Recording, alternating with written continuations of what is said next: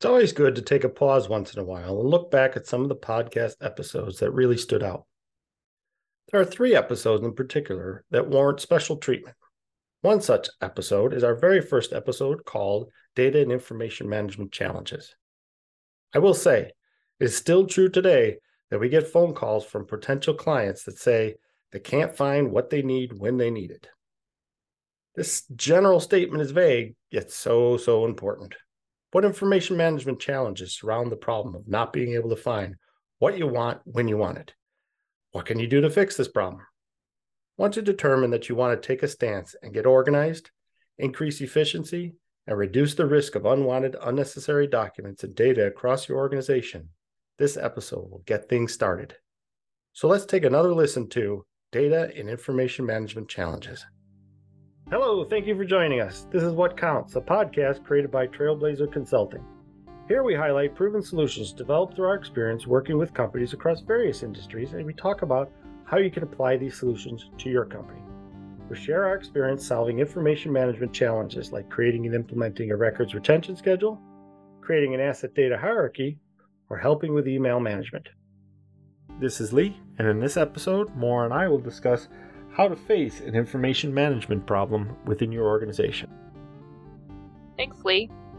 This is Maura, and I am excited to get started on how do you face an information management problem. You're sitting in your office and you realize you can't find a document that you need. You've gotten a third email from a colleague in another part of the company asking you for the same information. It's been happening every three weeks for the past two months and you're wondering there's got to be a better way. This is often when we get a call.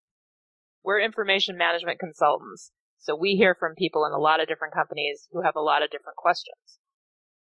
They all come down to we can't find what we need when we need it. How can we make that better? Even if you're in the company and you're not looking for consulting help, you still have that same challenge. We can't find what we need when we need it. How can we make this better? Okay. So we get that call, first call, and someone on the other line says, I've got this problem, Maura. I can't find the business case documents that we have to have when we finish a project to show what we plan to get out of this project. How did we get approval for this project?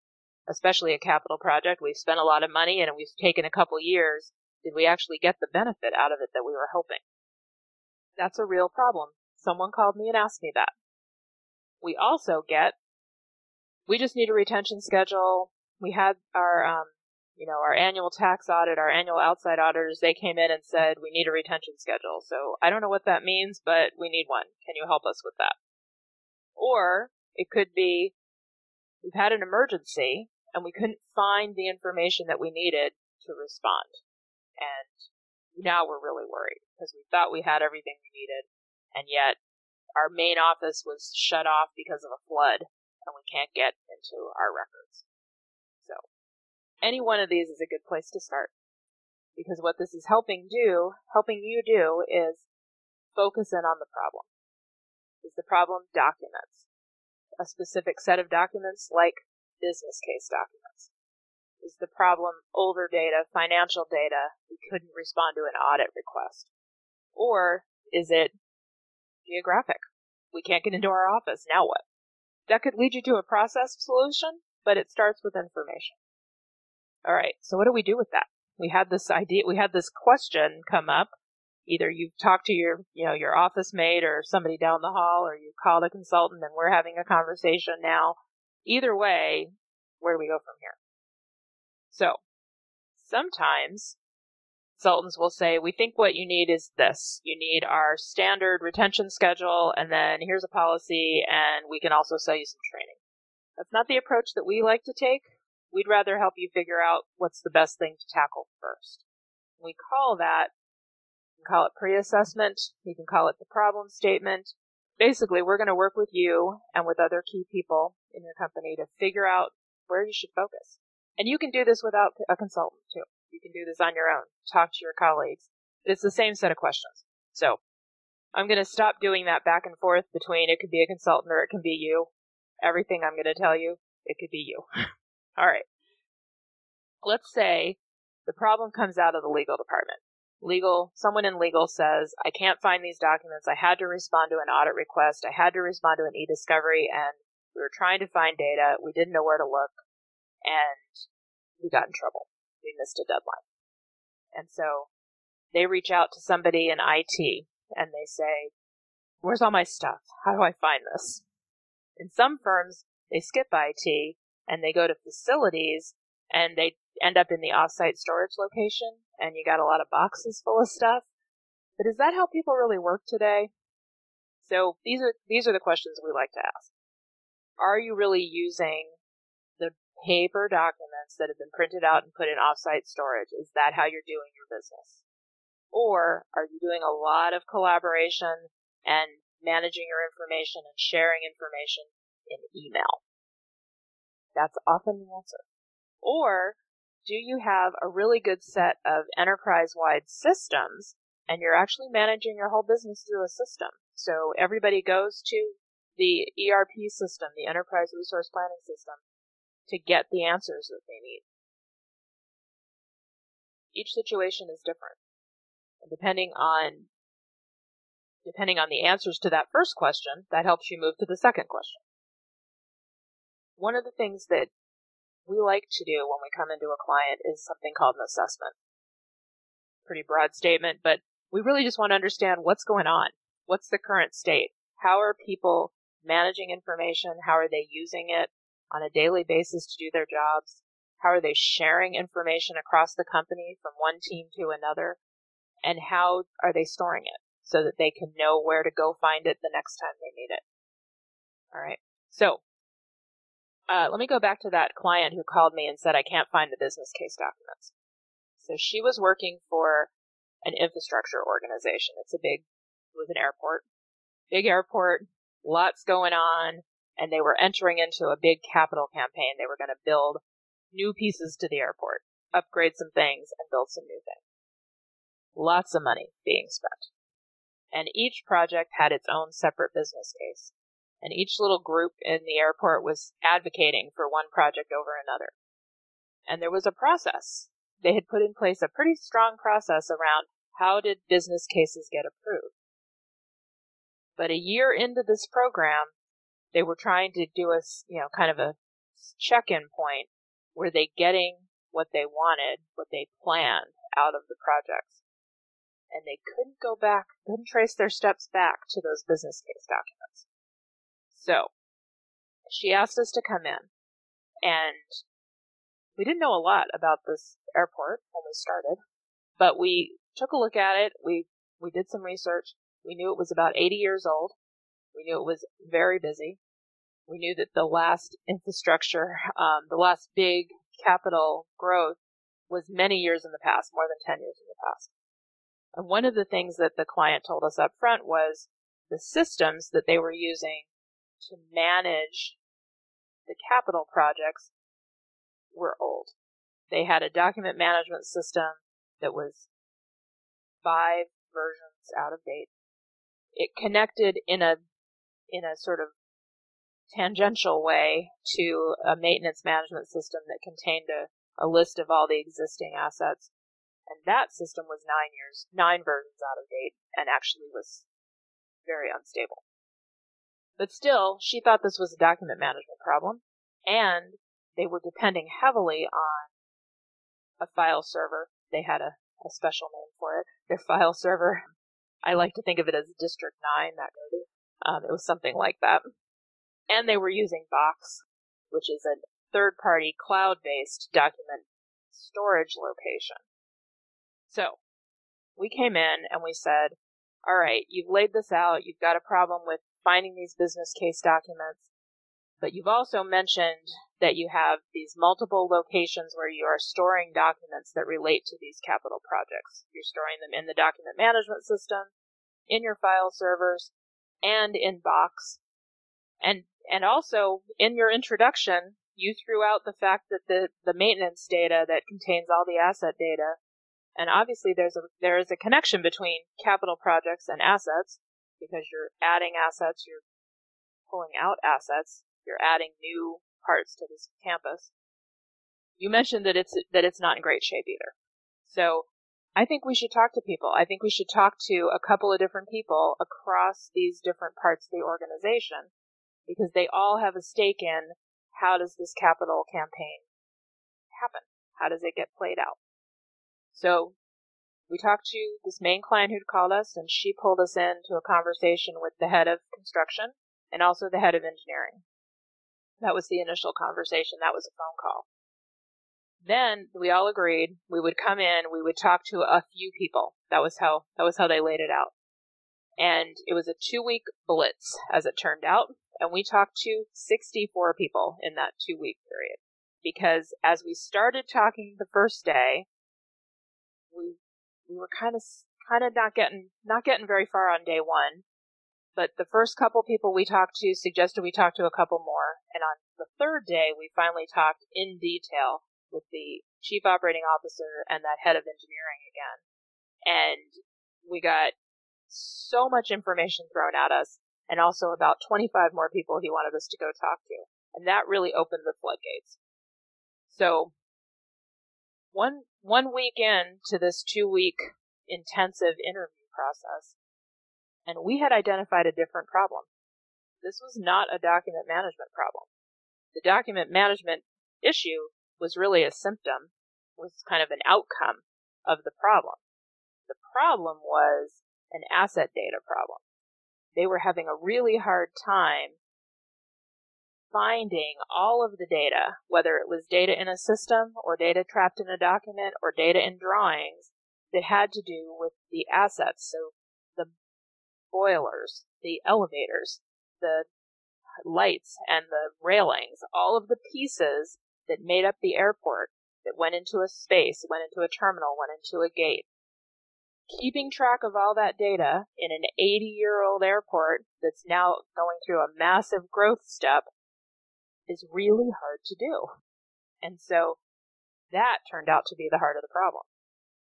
So we'd gotten through at this point when we kind of uh, came up with this new hypothesis. And this was all based on what the people were telling us inside the airport. This is what all the different groups were telling us. And we talked to IT, construction, engineering, finance, and the commercial side, where they're bringing in, you know, the retailers and the shop owners and the restaurants and everything.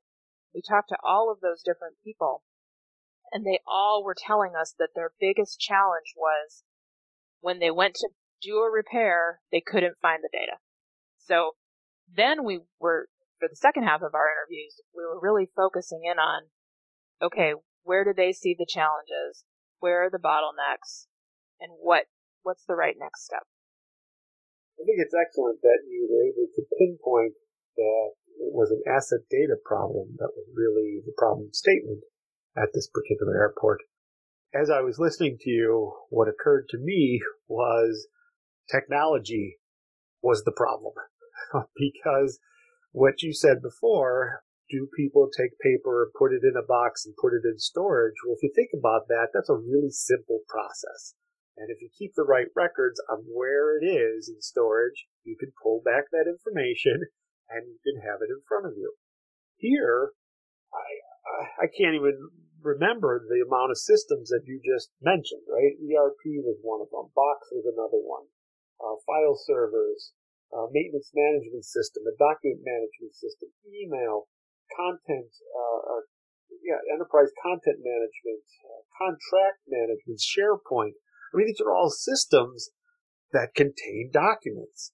And so kind of trying to figure out and weed through uh, the plethora of, of systems that are out there and the, the select information that each system is giving you causes a problem. Uh, it causes people to get confused, especially when you're talking about department to department, possibly using different systems in each department to house their particular data. And it does take uh, an analysis of the workflow, an analysis of what's the handoff, the appropriate handoff from department to department as well, so that you can gather uh, the correct information when needed. No, you're right, Lee. Um, technology does breed complexity, which is which is ironic, I think. Usually, you're trying to introduce technology to simplify things. Intuitively, we think, oh, we'll just scan that, and we will, and that'll make it easier.